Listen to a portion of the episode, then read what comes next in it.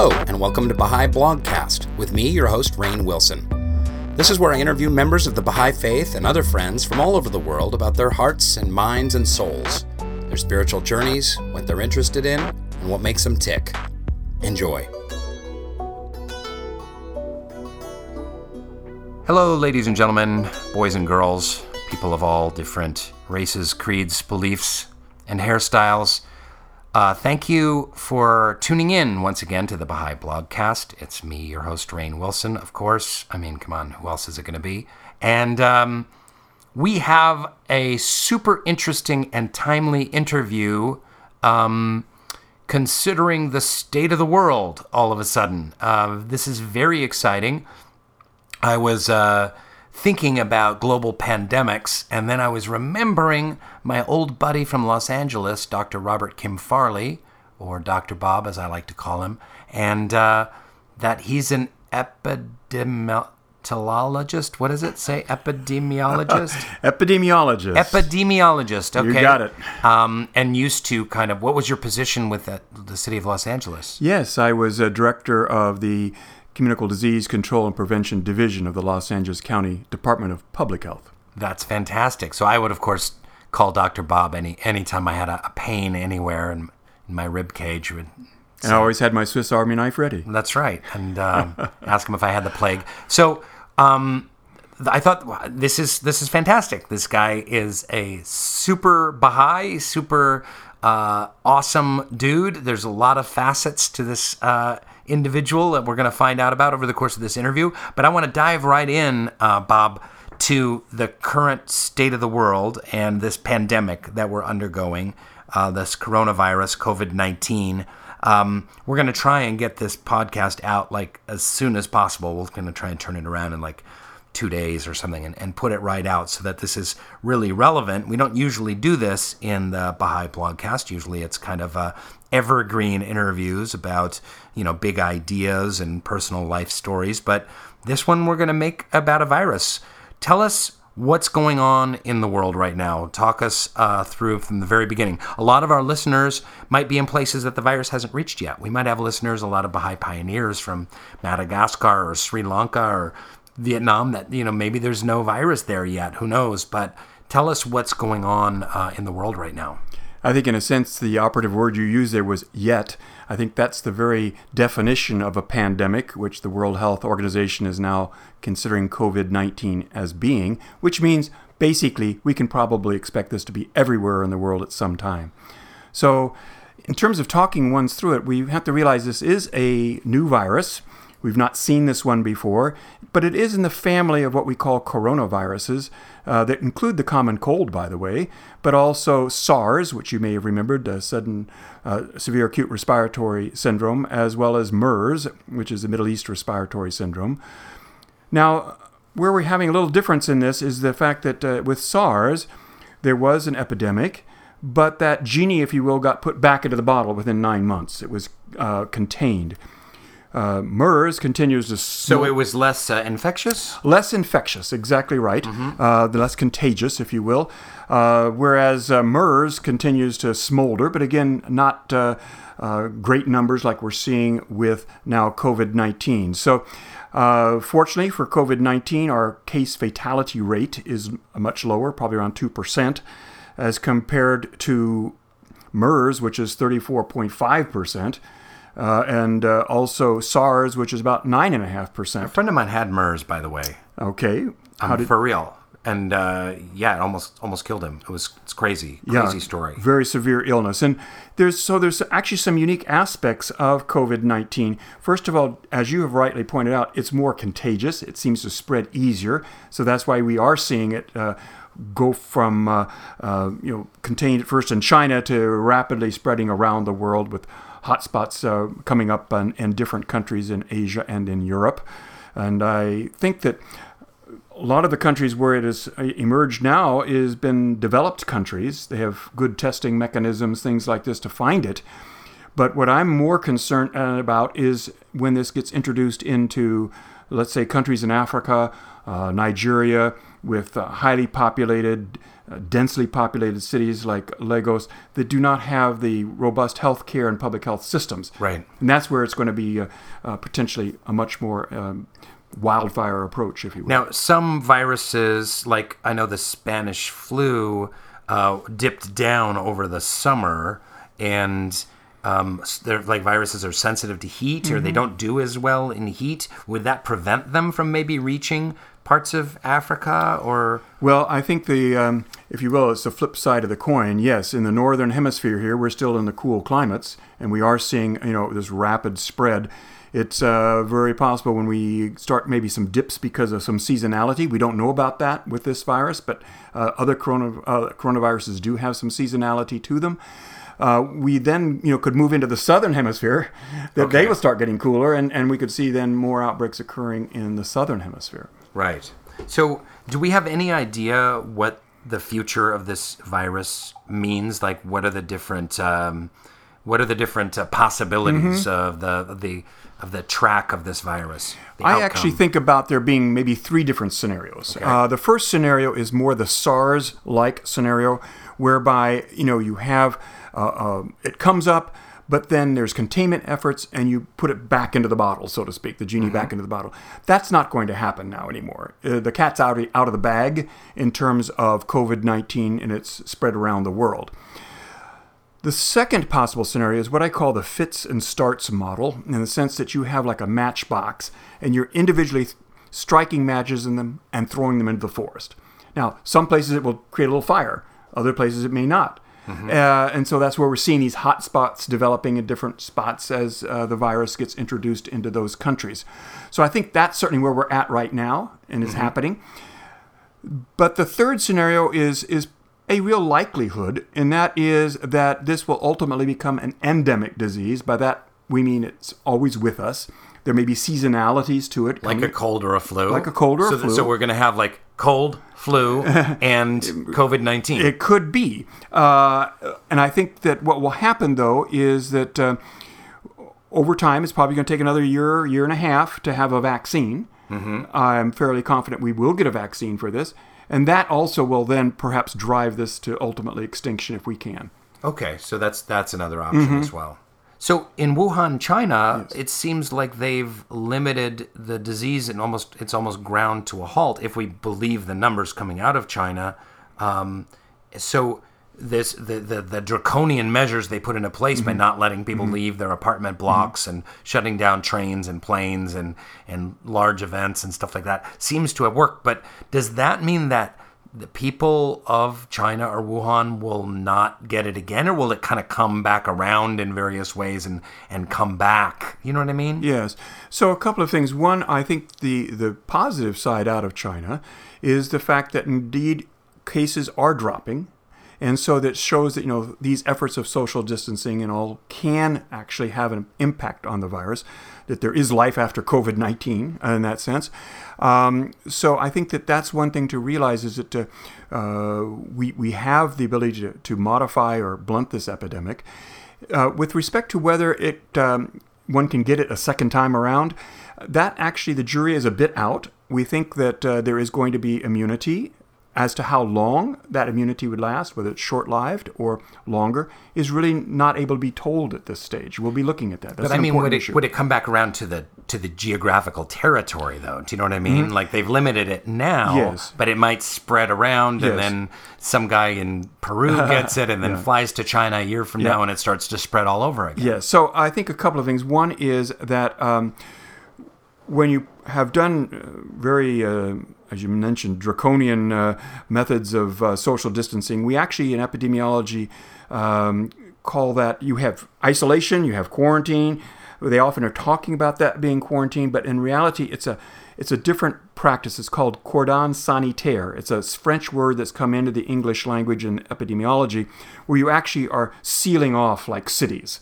Uh, that's different than just quarantining a small area of a city or something like that. So uh, that method of cordon sanitaire, which has been rarely used uh, in modern times, is a very um, severe method of uh, social distancing. As to whether or not what happens is that you end up with still a lot of susceptible people. The numbers fall down in terms of uh, cases. Uh, people come back out. You know, is it possible that it could be reintroduced and those still susceptibles could come with, a, if you will, a second wave? It's possible. So we'll have to look at see how this goes. So the these measures, the the cordon, what is it? Sanitaire. Called? Sanitaire. Um, it sounds like a it sounds like a cheese. It sounds That's like right. a French cheese. That's called cordon bleu. Um, but do you, um, are these measures?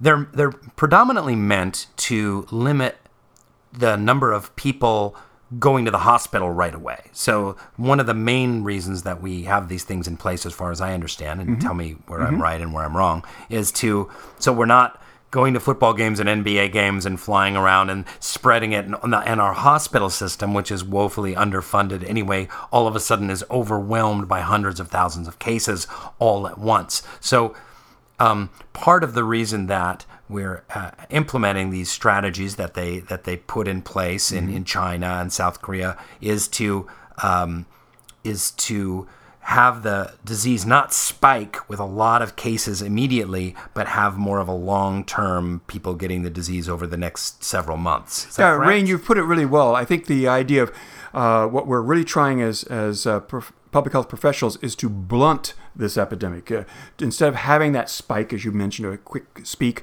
uh, peak that goes ahead and overwhelms healthcare systems, as what happened in. Um, Wuhan City and Hubei province. And that's what one reason their case fatality rates were so much higher there is because I think people who were seriously ill were not able to get to hospitals and get the treatment that they needed. Whereas if you look at the case fatality rate outside of Hubei province in China, it was much, much lower because uh, it was they'd already put into place some of these uh, social distancing measures, were blunting the epidemic, and therefore it was not overwhelming their healthcare systems.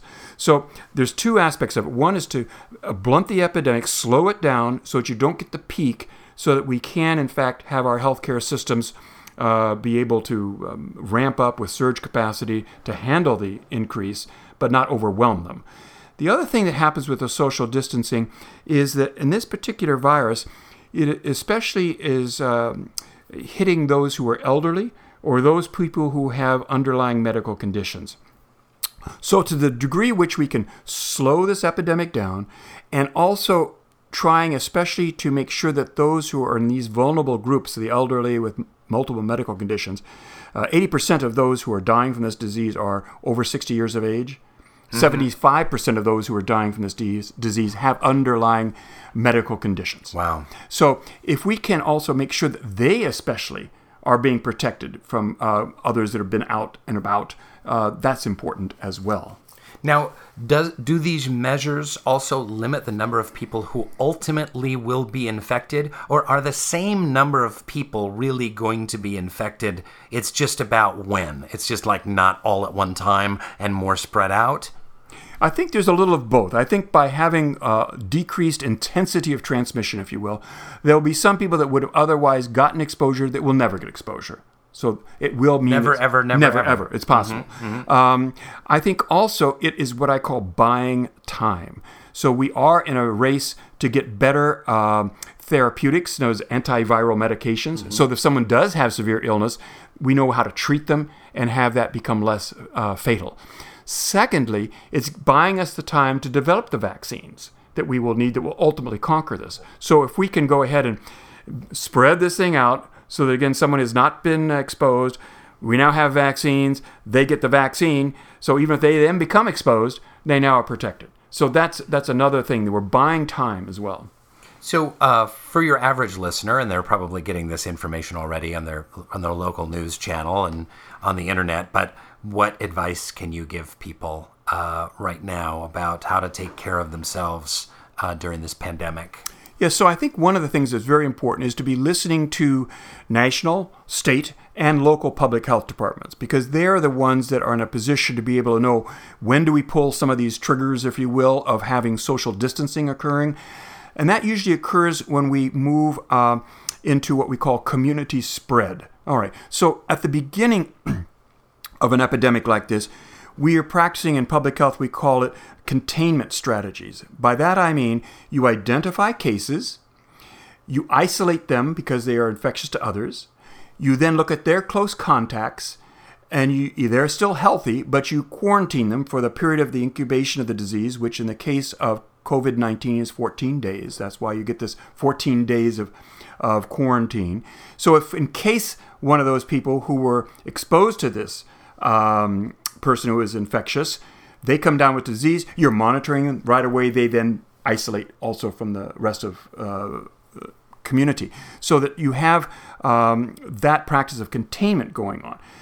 But at some time, you end up with what we call community spread. And by that I mean, as you f- detect cases, you don't see any history of travel to an infected area. You don't see any history of having been uh, uh, in known contact with Yeah, another just, case. it just kind of pops up. pops up exactly right. So then you have to move from a containment strategy to a mitigation strategy in the community. And by that you then start instituting uh, what we call non-pharmaceutical interventions or npis for short.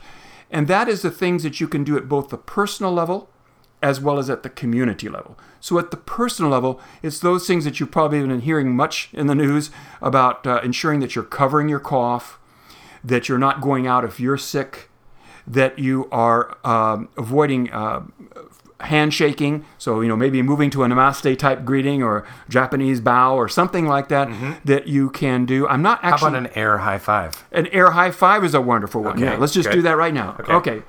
Okay. We just did it. All right. Now, uh, the um, I'm not actually a favor or fan much of the fist bump because if you think about it, if you were you know wiping the back of your hand on your nose and then you were fist bumping, that's exactly Yeah. the contaminated surface, right? Or we're talking about uh, covering your cough by uh, actually coughing into your sleeve. Uh, your elbow. Well, now all of a sudden, if you're trying to do an elbow bump, you know that's probably the, not the most And I heard that the virus can li- actually live in fabric too. it can, uh, probably not as long as what you could see on a surface like like plastic or metal, which could even be as much, as long as days for some coronaviruses. So we're assuming that that could be here as well. So um, those then are these. So even a hug where there's no skin contact, if you've like sneezed into your Yes. sleeve and you're rubbing your sleeve on the back Yes. of someone, that Yeah, potentially. potentially. So again, probably hugging uh, would be another thing to avoid for a while. Uh, you know, not obviously close family members that you're around with every day, but the idea of uh, strangers uh, or just Sure. people, lots of people at a meeting, for example.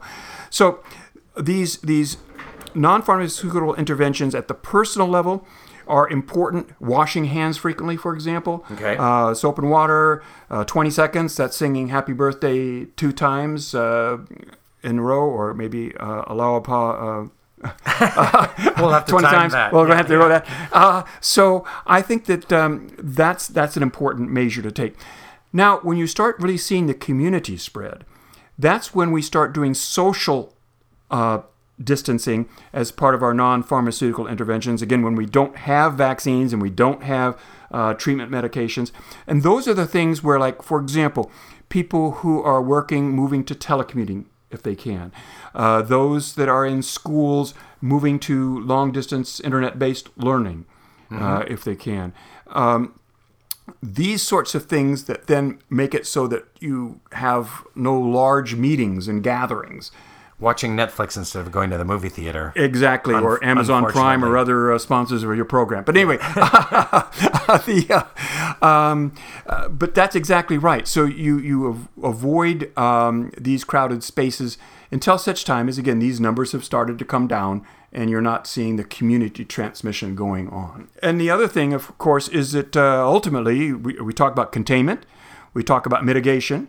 We will ultimately enter a recovery phase as well. I mean, we will overcome uh, COVID 19 Yeah. in the end. So Okay. I think that's important for your listenership to understand is that, uh, you know, this is a coronavirus. We know about coronaviruses. Uh, this is a new one, so we have to be careful. It can mutate, things like this. But I think even still on mutation, I, uh, I, I was asked this the other day. Do, do I think uh, this will mutate? I'm a professor at UCLA in the School of Public Health and was giving a talk at the uh, Anderson School of Business, and the question came up: Do I think that this virus can mutate? And so I said, uh, and because of that, you know, could it get worse? I said, well, actually, yes, uh, coronaviruses have a tendency to mutate. But if you think about it, evolutionarily, it is to the virus's advantage to become more contagious, but milder in its severity because it doesn't do the virus any good if it kills the person. because then they can't transmit to others. So actually, typically, what would you see is reversion to a milder disease, not to a more severe disease. Oh, that's interesting. Mm-hmm. Okay, wow, wow. So it could be that when the common cold was first introduced to the human species, that it was a deadly plague. well, you that's know, a nice speculation. You know, yeah. fifty thousand years ago, and then it just kind of settled in and became. this endemic uh, disease, Yeah. really relatively mild in its uh, Maybe effect. I should become an epidemiologist. I think so, or at least a researcher on potential uh, uh, viruses. That sounds great. Yeah. Okay. Good. I'll remember to say that the next time. Perfect. Uh, Rainn Wilson, the renowned uh, scientist, uh, once told me that uh, you yep. That uh, you know actually, if you think about it, the coronaviruses uh, that cause the common cold were once maybe much more severe. I just want credit somehow. I, want, I just gave it to you, right? I, no, I want got a, it. I want to like a plaque. Okay. I want, I want A an plaque or a plague? Engraved All right. plaque. So one other question before we move on is about the fatality rate. You know, I've heard everything from you know one to three or four percent, but if let's say there's 300 plus million people in the United States, if 100 million people happen to get this disease, and there's you know um, a death, you know, a fatality rate of one, even one percent. That's a million people dead in the United States. Is are these numbers realistic, or uh, do they do they hold? Yeah, I think there's a couple of things to, to realize here. Is that uh, just like in uh, Wuhan City and Hubei province, the death rate was much higher. Uh, the reason being is that the health systems got overwhelmed. They did not have access to health care that might have needed it. So that probably artificially raised it. The other thing to realize is that this case fatality rate, as we call it, is composed of two numbers. So there is the number of deaths, and those are probably fairly accurately being reported mm-hmm. because they're the most, you know, tip of the iceberg. Mm-hmm. Then that's divided by the number of cases. Now, the number of cases is probably vastly underreported because a lot of cases are mild. 80% of the COVID 19 cases are mild, so that you might not even seek medical care. There could have been thousands or tens of thousands of people, even in Wuhan province, that just felt like they had a bad. Yes. crappy cold and just stayed in. Yes. and just didn't leave, and that Precisely. And so that denominator, if you will, that you divide the number of deaths into to get case fatality rate, could actually be a lot larger.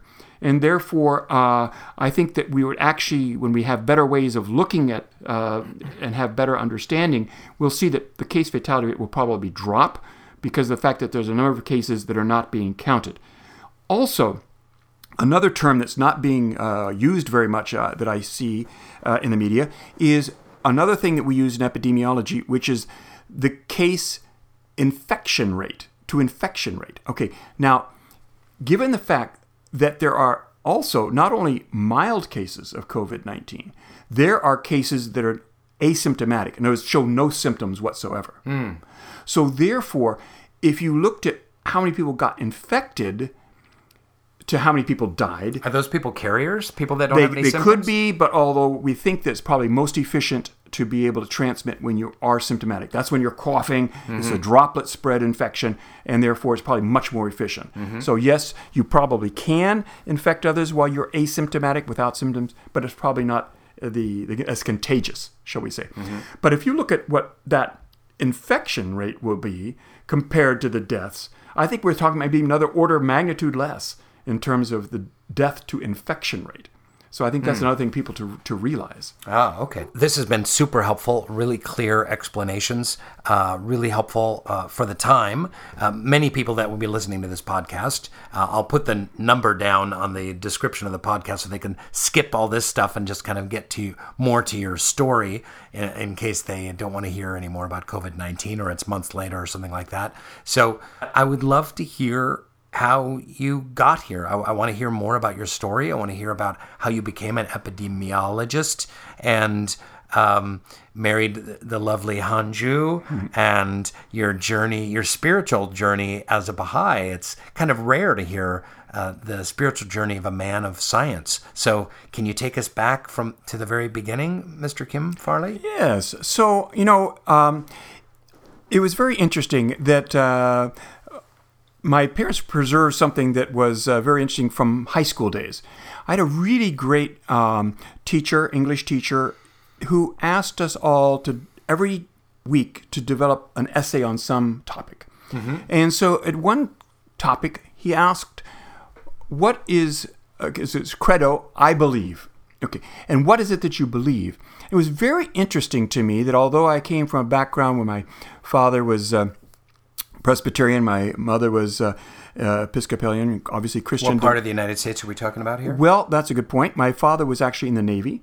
So we moved around every couple of years of my life. Mm-hmm. Um, I lived in uh, the island of Kodiak, Alaska for a couple of years. No kidding, wow. Yeah, lived in Panama um, uh, for a couple of years as a very young uh, child, and then uh, was actually in Guantanamo Bay, Cuba. Uh, as a 12 to 14 year old. Uh, no, luckily I was before that time, um, but uh, we were evacuated during the Cuban Missile Crisis. Oh my goodness! Yeah, so that was uh, had one hour with uh, one suitcase uh, to leave on a five day trip to on a troop ship. So that was kind of an experience that I had along the way. But going back to this issue of uh, what I believe, Credo. credo, I actually had written down that you know there's many different religions, and I found that you know if there's only one God, they really uh, should be all valid, and that you know there should be uh, an understanding of, of the unity between religions. So I think that that's one thing that I I realized like, I, how you, had. I like how you said that, and the bell, just the chime of the clock, just went off at the same time. well, that's that's a mindfulness meditation bell. oh, nice. So I think we're all calm here and Okay, uh, I hope can so. realize that we are, are in the moment, uh, which is great. Um, so when I went to college, I began then to start, this was UC Santa Barbara. I began to explore more about this uh, aspect. I took a course in religious studies that was taught in a very interesting way. Rather than saying, okay, we're going to spend two weeks on Buddhism, two weeks on Hinduism, uh, two weeks on Christianity, whatever, the professor actually talked about, we're going to talk about concepts concept of God, concept of creation, these sorts of things. And I realized again more and more the, the, the commonalities as compared to the differences between religions. So I started to explore different religions, and I realized that each of them had a kernel of truth in it that I couldn't reject. Yet, at the same time, if you joined it, you had to say it was the only one, or uh, the last one, or that you were saved and others weren't. And I just happened to stumble across a lecture being on given on campus about the Baha'i faith. So I said, well, go check that out. And for me, I realized it was like pieces of a puzzle suddenly fitting together. Here was a religion saying, look, all the religions are coming from the same source, and that they really are interrelated, interdependent. They're like uh, chapters in one book, if you will, um, grades in one school. And so I think that uh, to me it was extremely attractive. And I was an electronic engineer at that time at UC Santa Barbara. So for me, especially this idea that science and religion can agree. And I especially like this one story I'd heard at that time where Abdu'l Baha once asked a scientist who was feeling that uh, there wasn't agreement, he asked, uh, Well, how would you measure the constituents of the water in the sea? And the scientist said, "Well, that's very easy. I'd take a you know a portion of that, I put it in my machines, and I could tell how much salt and other minerals there were." And Abdu'l Baha said, "Very good." Then Abdu'l Baha asked him, "Well, how would you tell what was in the water of a tear?" And the scientist said, "Well, actually, I'd just do the same thing. You know, I'd have the person cry, and I'd you know get the tears, and I put in the same machine, and I could tell you what the constituents of that water was as well." Abdu'l Baha said again, "Very good." Then Abdu'l Baha asked the scientist, he said, Can you tell me if the tear was shed because of joy or because of sorrow? And the scientist, well, you know, I can't tell that from, from this. And Abdu'l Baha said, This is the difference that science explains the outward and material, whereas religion explains the cause and the reason behind it. Oh, that's such a beautiful story. Yeah. I've never heard that one before. Yeah, and so I, I really felt that was something very nice, and I like Mm-hmm. the idea that uh, the concept that uh, science without religion lacks a moral purpose for its use, but religion without science can become mere superstition. Hmm. So I, I think that that was something very attractive to me, and so actually over a, a few months' time, uh, I really uh, became very attracted uh, to the teachings of the Baha'i faith, and um, my parents actually wanted me to. Uh, uh, they were concerned about this. Uh, Sure. And so I, I was is respectful. 70s, uh, Yep. 80s? Yep, 70s. So I was respectful for this. And so then um, uh, I was not actually becoming a Baha'i, even though I really was feeling it uh, very much in my heart. But then what happened was uh, I stayed over the summer one time at UC Santa Barbara, and there was a, a number of high school um, students who had come in for a summer experience. I was a counselor in the uh, dorm for them, and one of the students came to me and he said um, he was having some difficulty. That he was uh, had discovered for him transcendental meditation that he had felt was something very important in his life, but his parents were not very uh, keen about that. And so I counseled him. I said, you know, ultimately you're going to be responsible for your own spiritual growth, and you need to take responsibility for that. And uh, you know, he appreciated that. and He left. And uh, then I said to myself, well, what am I saying? You know, here I said that you know you have to take responsibility for your own spiritual growth, even maybe if parents are not as uh, keen about it. And so I, I called up uh, one of the Baha'i friends uh, and uh, said I'd like to become a Baha'i, kind of out of the blue right. in the middle of the summertime. So it was uh, really something that I recognized I needed to to. Um, and how did that impact your life and change the course of your life and impact your studies? Yeah, I think for me, it really opened up the idea of especially having a profession for the service of humanity. Mm. And so uh, I began to think more and more about how can I do that. Mm-hmm. Um, what happened for me then was actually uh, career-wise. Uh, I was actually planning to go into biomedical engineering, you know, help the world's population with new uh, um, medical um, devices that could be life saving. But that was at the time of the Vietnam War era. And although they would, def- and I ended up with a very low draft number, 69, as I recall.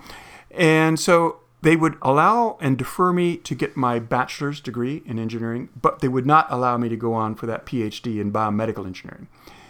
Um, so what happened is I then ended up, as I looked around for opportunities, uh, actually my mom was actually helpful in this, found out that there was an obscure uh, service of the uniform services called the United States Public Health Service that actually satisfied military obligation. Oh, wow. Yeah. So I explored it and I found uh, there was a place that was uh, doing uh, uh, the protection of the U.S. population against the hazards of electronic product radiation, like X rays from color TV sets at that time or microwaves from microwave ovens. So, this mixed engineering and public health, if you will. Oh, okay. And so I went there for two years in the Food and Drug Administration, the Bureau of Radiological Health in Washington, D.C. area.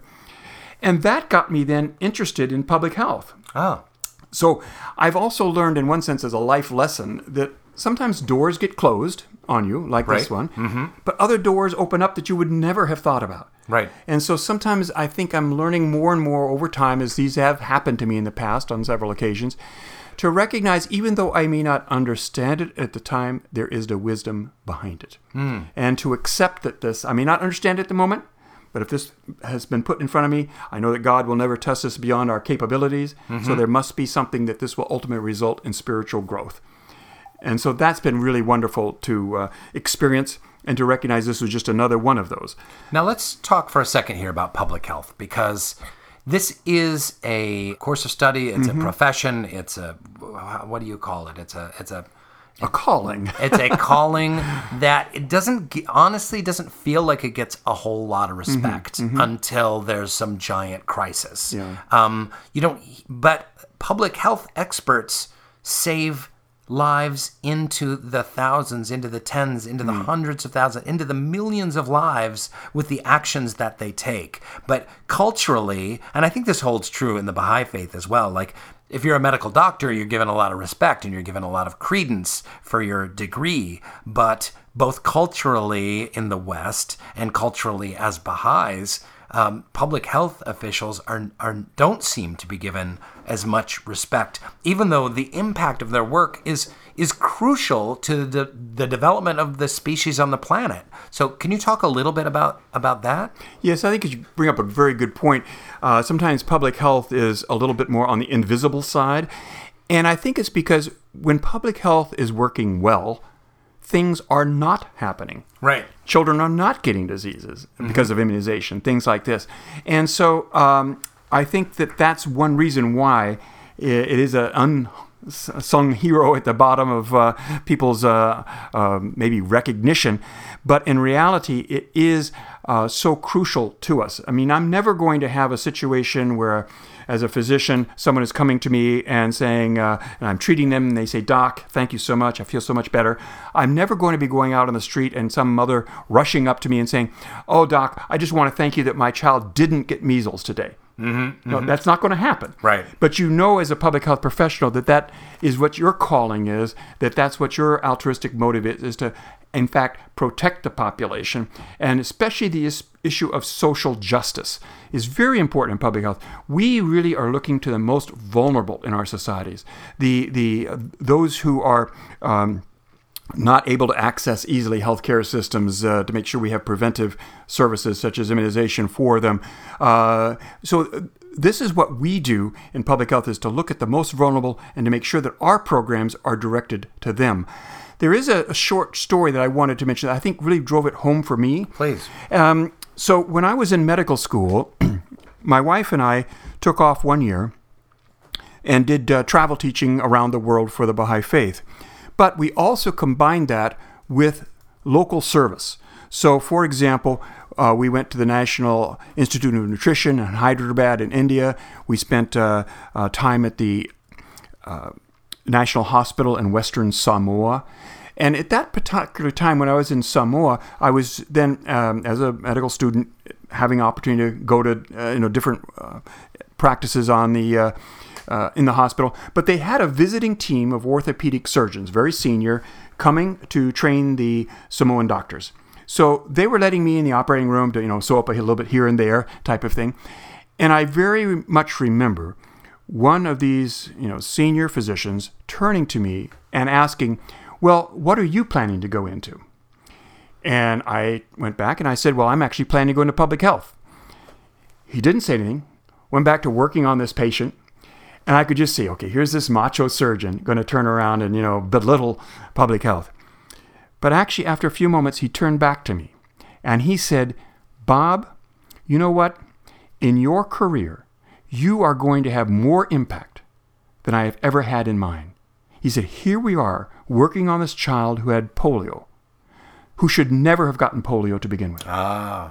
And for mm. me to have someone at an early stage in my medical career Yeah. recognizing from a senior person Yeah. that value of public, public health, that someone actually got it and understood it, Validating it. validating it. And then 20 years later, when I was head of the World Health Organization for Indonesia, mm-hmm. and we actually went to zero cases of polio, I said to myself, aha, this is what this guy prophesized 20 years ago. That's fantastic. Wow. So tell me more about that, bringing cases down to zero. What? Yeah, well, that was a very interesting story in itself. Um, because when I first came to Indonesia, uh, it was in uh, 1993. Uh, there were still obviously cases in polio going on in Indonesia. There's a global effort and still continuing for the eradication of polio in the world. And when I arrived, the UNICEF representative and the Rotary International representative, because Rotary is very much involved in, and continues to be involved with the uh, eradication effort globally, came to me and said, Look, you know, we have a little bit of a problem here. The government is not moving forward with eradication of polio uh, here in Indonesia, which is the issue of, for example, uh, making sure that all children under five have national immunization days where they receive the polio vaccine. These are the strategies that we use to be able to eradicate polio, for example.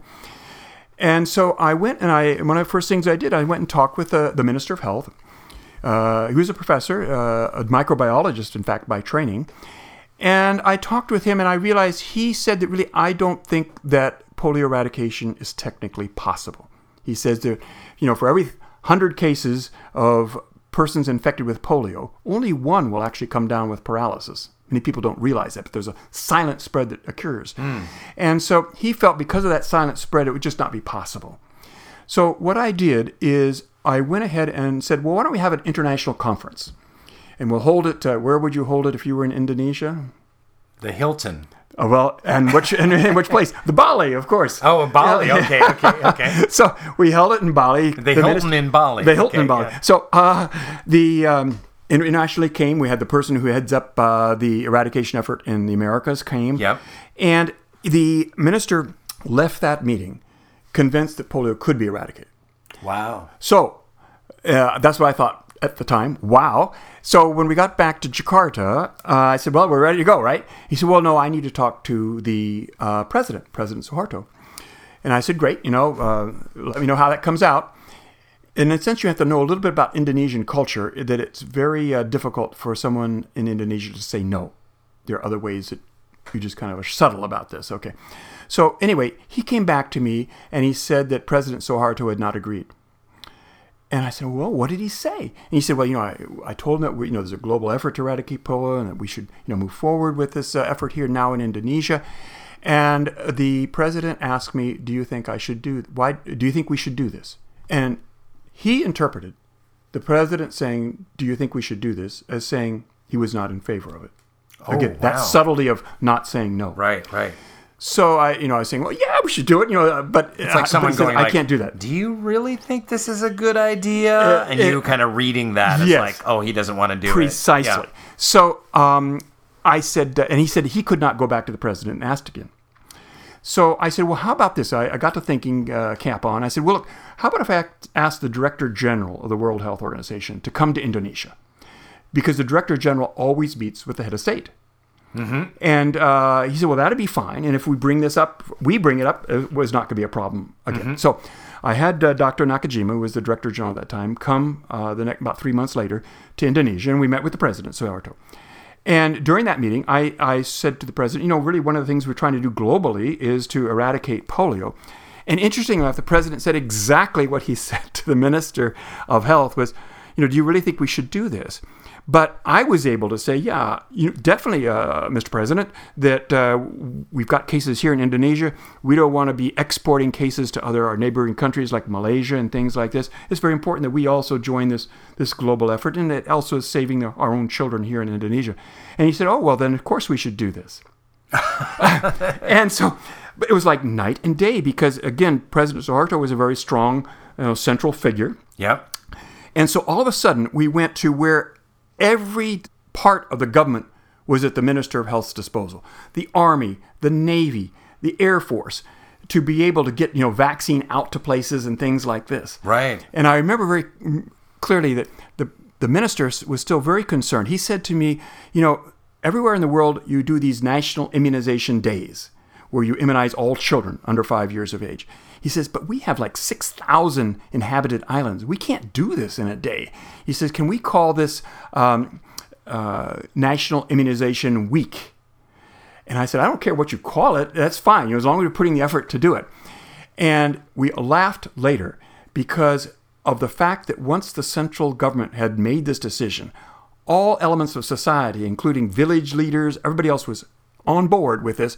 And so when we went to the National Immunization Week, within the first hours, something like um, 80% of the children had been vaccinated. They're all lined up in villages Oh, all goodness. over the country. So- So, we should have called it National Immunization Hour. yeah. So where there's a will, it can get done much faster than than you'd ever Exactly. So But th- that's that fascinating. But we skipped ahead a little bit. Yep. So how did you meet the the beautiful Hanju? And tell me uh, uh, more about your uh, Baha'i journey, and then I want to get to some uh, some larger ideas. Yes. So uh, after that, um working for two years, as you recall, uh, in the Food and Drug Administration, Bureau of Radiological Health, uh, the Universal House of Justice had asked for those who could to go uh, international travel teaching or pioneering at the last year of the nine-year plan. So uh, I decided I What would. year is this? This was 72. Okay. So what I decided to, between 72 and 73. So what I decided to do was uh, leave the public health service, and I would uh, travel. And they asked that uh, Africa was a, a great need. So for the next, uh, so I went one year, but uh, mainly in Africa, and uh, so uh, that's also, by the way, where I had even more reinforced the idea of public health and specifically working in the international arena because I could see really the world's great needs was not so much in the developed country, but in the developing countries, um, especially like in Africa that are underserved. So during that trip, I then also went to around the world and I spent uh, two weeks in Korea. And so when I first went to the Korean National Baha'i Center, uh, my wife, future wife, Hanju, was there uh, playing a Korean instrument because she was preparing for a performance. And so we met. We talked for a half hour or so. Uh, that was all it was. And but uh, it wasn't necessarily love at first sight at that time either. But it was significant enough for me. I actually wrote in my diary that I met this person. But I told her she was going to go coming to the United States to do her education, graduate education in nutrition. And so I gave her my address and said, gee, you look me up if you're in the U.S., well, which she didn't. but it turns out that there was the big conference in um, St. Louis where 10,000 Baha'is were gathered. And so I was there, and it was nighttime. The slide program was being shown. And so I saw an empty chair, and I asked to the person, you know, is this chair taken or may I use it? And they said, uh, no, it's fine. And she looked up and she said, oh, I remember you. You were Bob Farley w- when we met in Korea. I said, "Oh my goodness, you know what a small world." Oh, nice. And so then it turns out that she was living in uh, Washington uh, D.C. area. Uh, I was going to go back to the Public Health Service over the summer to do an internship with them, and so we met again. Then uh, turns out that her roommate was from San Francisco. So when they graduated, they went to San Francisco to uh, get uh, jobs because her the roommate's brother was there then that ended up where I ended up getting accepted to medical school, UC San Francisco. So we met again at the Baha'i Center there. So we just kept, kept bumping into each bumping other, each other, and we were like, "Hey, maybe there's some divine wisdom to this." right, right. and so we became married then. Wow. So let's look a little bit at the spiritual underpinnings of this pandemic. Um, you have a Baha'i perspective. I, I feel like I, I read an interesting article comparing this pandemic to to climate change. That they're both um, issues for the planet, for a species inhabiting the planet, species of you know number different genders and and races and and, and classes and cultures uh, having to tackle uh, a big planetary issue. This is not about country by country. Um, how do you feel like this something like this plays into the Baha'i teachings and where the human race is going and where it needs to go? So I think uh, it's a good question.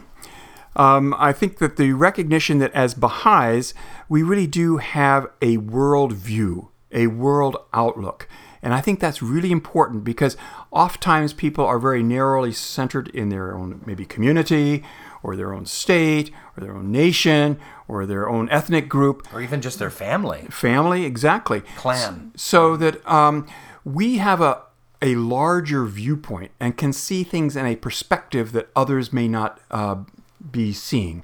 So the way I look at it, in a sense, if if we look at the whole world like a single human body, and different parts, they're like the brain or the kidney or uh, toes, whatever. If the brain uh, looks at this toe and sees it uh, festering wound, it cannot say, "Oh, you know, that's just the toe. Uh, it's not my problem." Yeah, because ultimately that toe could seed, a, you know, septicemia, a blood infection that could kill the whole body, brain and all. So I think that we can understand this interconnectedness, maybe more than others can see it. So that that child in Africa, to make sure that they get their vaccines, should be just as important to us as we are here in America to make sure our own children are receiving preventive care and treatments. Because ultimately, disease in that child with the travel that we have today, the interconnectedness of the world that we have today, concede ultimately a pandemic here because within 24 hours you could be anywhere in the world. Mm-hmm. So I think that that recognition of the the organic interconnectedness of us all is something that the Baha'i perspective provides. You know, one way I look at it is that what Baha'u'llah has shared with the planet through his revelation is that we're in the midst of a number of different pandemics going on, but we're under spiritual pandemics, um, materialism, um, selfishness, nationalism. Some of these are pandemics that have caused millions and millions of deaths. And if not direct deaths, um, they're certainly destroying the environment of the planet and um, leading the mass of humanity to live lives of uh, of great sadness and anxiety, like in the case of materialism. So, uh, how do you think this disease pandemic and and you know tackling the, the coronavirus is similar to tackling, uh, as Baha'u'llah has charged us with, to tackling the these spiritual pandemics that are uh, affecting and causing disease in humanity um, spiritually?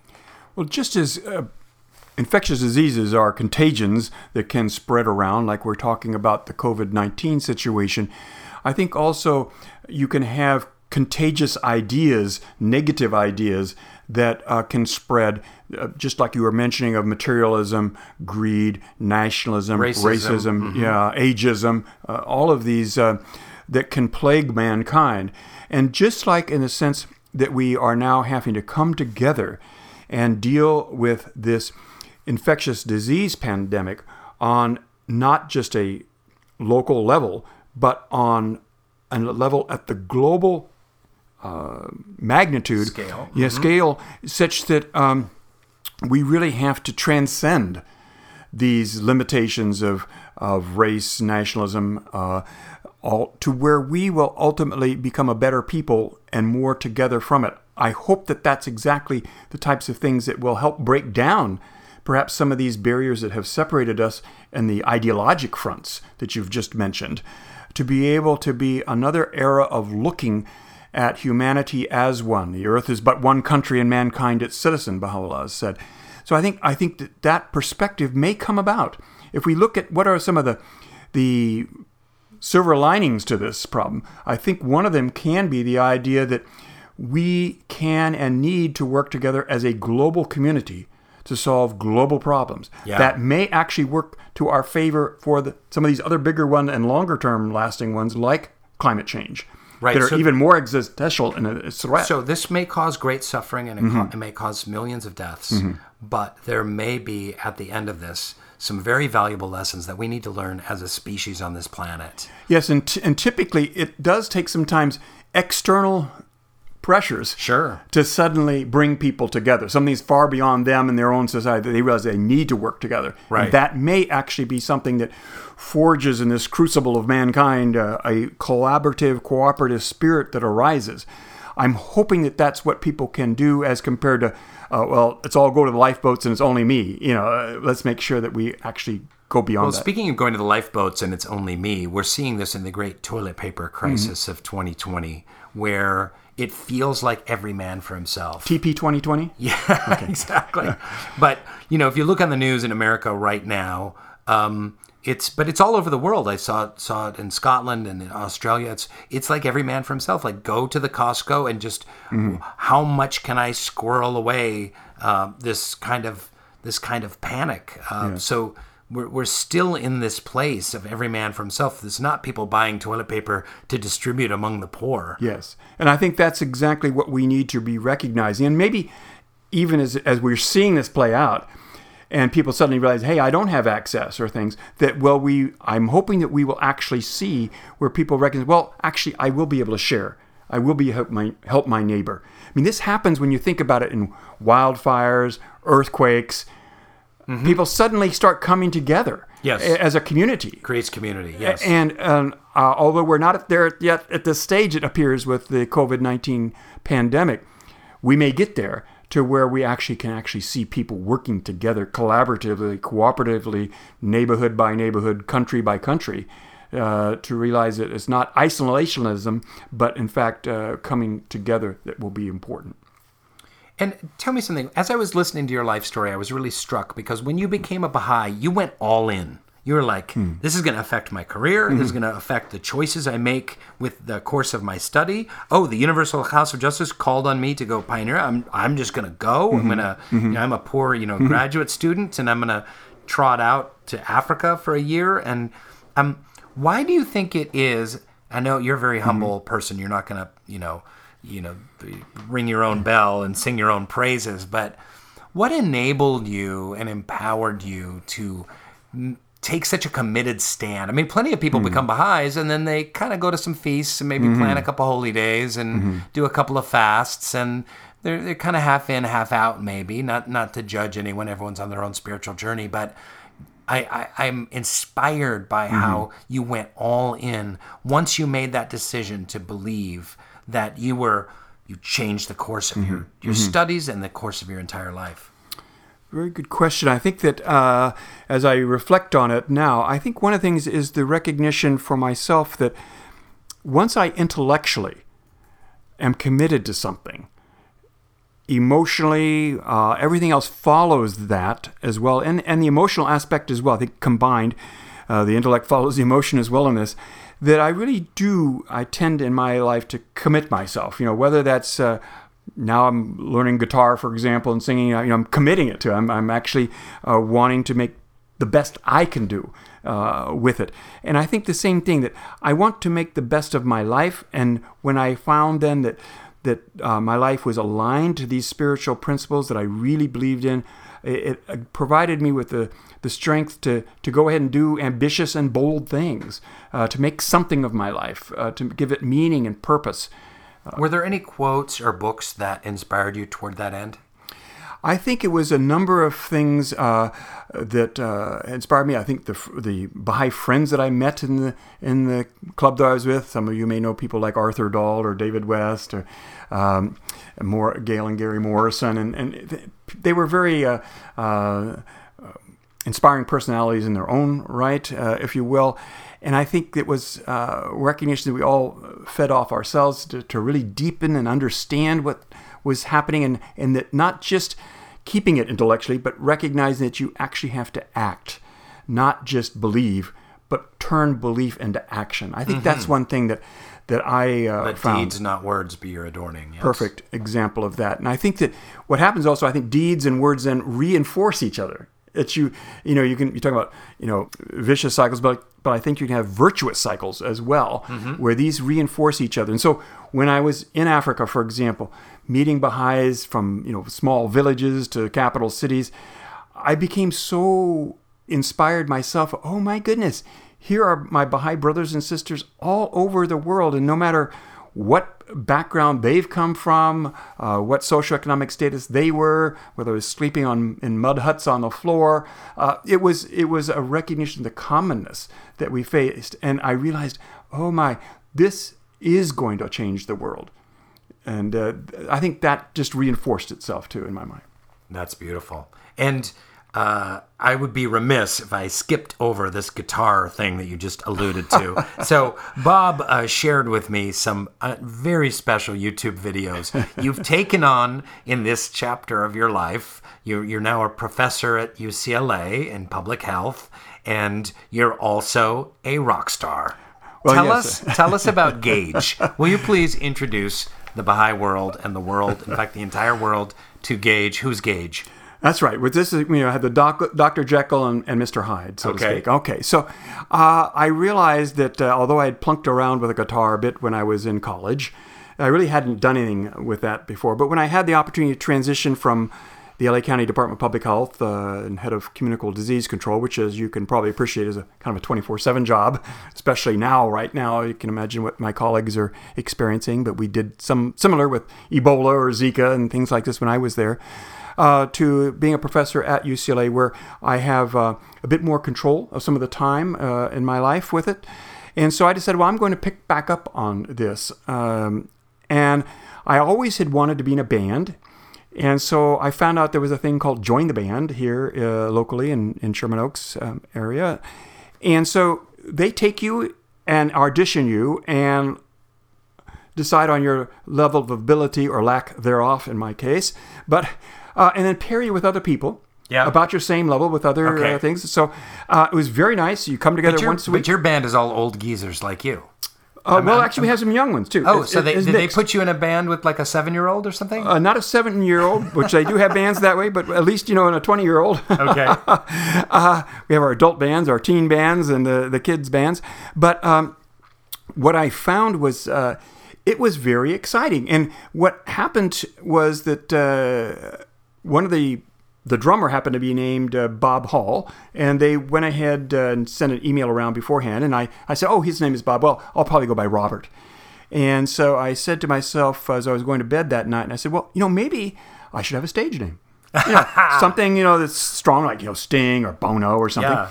And um, when I went to bed, I, I normally never remember a dream, but I woke up the next morning and I had this word gage, G A G E.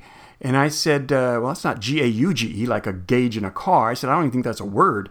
And so I looked up in the dictionary, and in fact, it is a word. It's archaic, it's something thrown down in an act of defiance. Yeah, you throw like your glove. It's Yeah. a Shakespearean word. Exactly. Yeah, like a Does, cap- dost thou throw thy, thy gage at me, yeah. sire? Yeah. and then you know that's promising co- combat, Mm-hmm. and just like the word engaged, promise. So I said, "Oh my goodness, this is Gage." And so that provided also an alter ego, Yep. an alternative personality. So Gage is the one now that has the the leather jacket and you know things like this. And so Folks, I've seen the video. He's in a leather jacket, and, and and folks, you've got to know that Bob is a very buttoned up uh, fellow, very professorial, very respectful. No offense, but Gage has got a leather vest, leather like a bandanas and wristbands, and uh, you're born to be wild, and you do some country songs too. Yeah, so that's been really uh, a fun area of uh, my personality to explore that had not been explored before, and I'm thoroughly enjoying it. I, I I'm also finding that. Uh, I had not realized how much brain power. I have so much more respect for musicians and performers now, um, not necessarily comedians, but Hey. uh, just, just joking. Um, that um, you have to do right hand, your left hand, remembering the lyrics, you know, the tempo, the beat, uh, all of these things put together, and, and also trying to do some sort of a performance.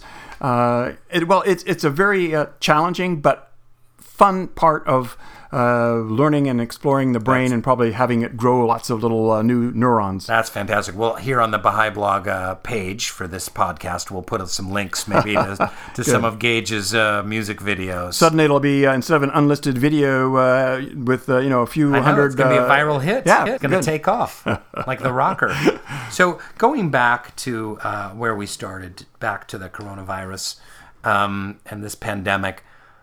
So we read recently. I'm sure you read about uh, the Italian Baha'is and what they've been doing. Mm-hmm. That was in the Baha'i News Service. A really great announcement that came out about home visits, Mm-hmm. building community, you know, online devotionals, ways to, to get, get involved and, and be of service. But for Baha'is out there who are concerned, Mm-hmm. what are some other ways that they can be of service? I know that there, the virus has yet to hit some of the poorer areas of the world, and there may be some disastrous consequences from that. But uh, how can Baha'is get involved? How, how can we give back? How can we be kind of world citizens in service at this time of crisis? Uh, I think a number of things. One is, again, being good citizens. So if your local public health department is uh, asking for you to social distance, uh, rather than you know grousing about it and telling other people how upset you are about it, to say, look, you know, we have to be good citizens here. That there are vulnerable people in our community, the elderly, those with multiple medical conditions, and even if we have to sacrifice a little bit ourselves because we're young and we know that we're not going to really come down with serious disease, um, we have to sacrifice for the betterment of others. So I think that Baha'is being a voice of calm, being a voice of cooperation with their public health um, official recommendations and trying to practice those and promote those with other people, explaining to people why the reasoning is behind here is very helpful. And as um, uh, we talked yesterday in your junior youth group, when they were trying to think about what service things they could do, I had mentioned, well, you know, off the fly, one of the things that might be happening is that uh, the elderly and those with multiple medical conditions may not be uh, going out to buy things that they may need or uh, groceries that they may need. And so maybe Baha'i uh, youth, youth and young people that can be of service to the elderly in the community, not necessarily just Baha'is, but others that they may know as neighbors. Do shopping for them? yeah, do shopping errands for them. Yeah. Yes, exactly. That uh, so that they help protect them from being out in society where they may be at higher risk. So I think there's lots of probably innovation that we can think about Yeah. uh, in this, and I, I think everyone should just kind of put on their thinking cap and say, okay, well, what what could my role be to here than just on my own lifeboat? I'm just taking care of myself. Okay, what is my neighbor's situation? What are my um, coworkers or family or friends uh, needing at this time that I could also help with? Right. So instead of running out to Costco and Mm-hmm. stockpiling toilet paper, um, you know, thinking, Run out to Costco and get the toilet paper for your neighbor. Perfect. exactly. Well, um, Dr. Robert Kim Farley, aka Gage, uh, it has been such a pleasure. Thanks for fitting me in your very busy schedule. You were just on CNN, Yes, right, recently, um, as a as as a as an authority, a talking head, an expert. Uh, that was very nice to see. I think you should have dressed as Gage. That would have uh, perhaps gotten even more uh, viewership, Yeah, I, I, suppose. think so. Uh-huh. Yeah. Um, uh, it's been such a pleasure hearing your story and getting, uh, you know, caught up on the facts around COVID 19. And thank you so much for so generously giving of your, of your time. Well, I thank you actually of having come over at this time because I think that uh, it is really nice for those who are your listeners on the blog to be able to maybe have a different perspective or a calmness about what we can do uh, with the COVID 19, the fact that uh, this is an opportunity for us all to work together and uh, rise to the occasion as compared to uh, submitting to uh, fear or stigma or rumors. So I think it's very important. Well said. Thank you, Bob. Thanks for listening to Baha'i Blogcast. Hope you enjoyed the episode and the conversation. Check out more fun Baha'i stuff on Baha'iBlog.net. Thank you so much, and good night.